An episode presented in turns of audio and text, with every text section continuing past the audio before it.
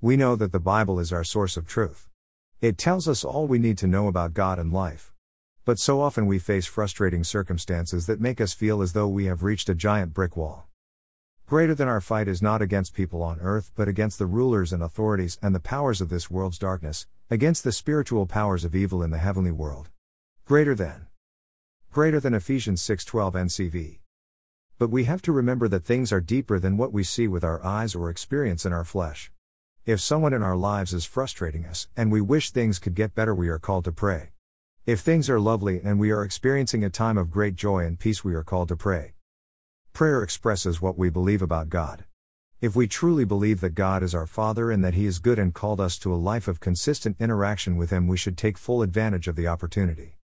Whether times are good or bad, pray and be amazed at how God reveals His great love for you while aligning your heart to His will. Feel free to contact us so that we can join you in your prayers to God.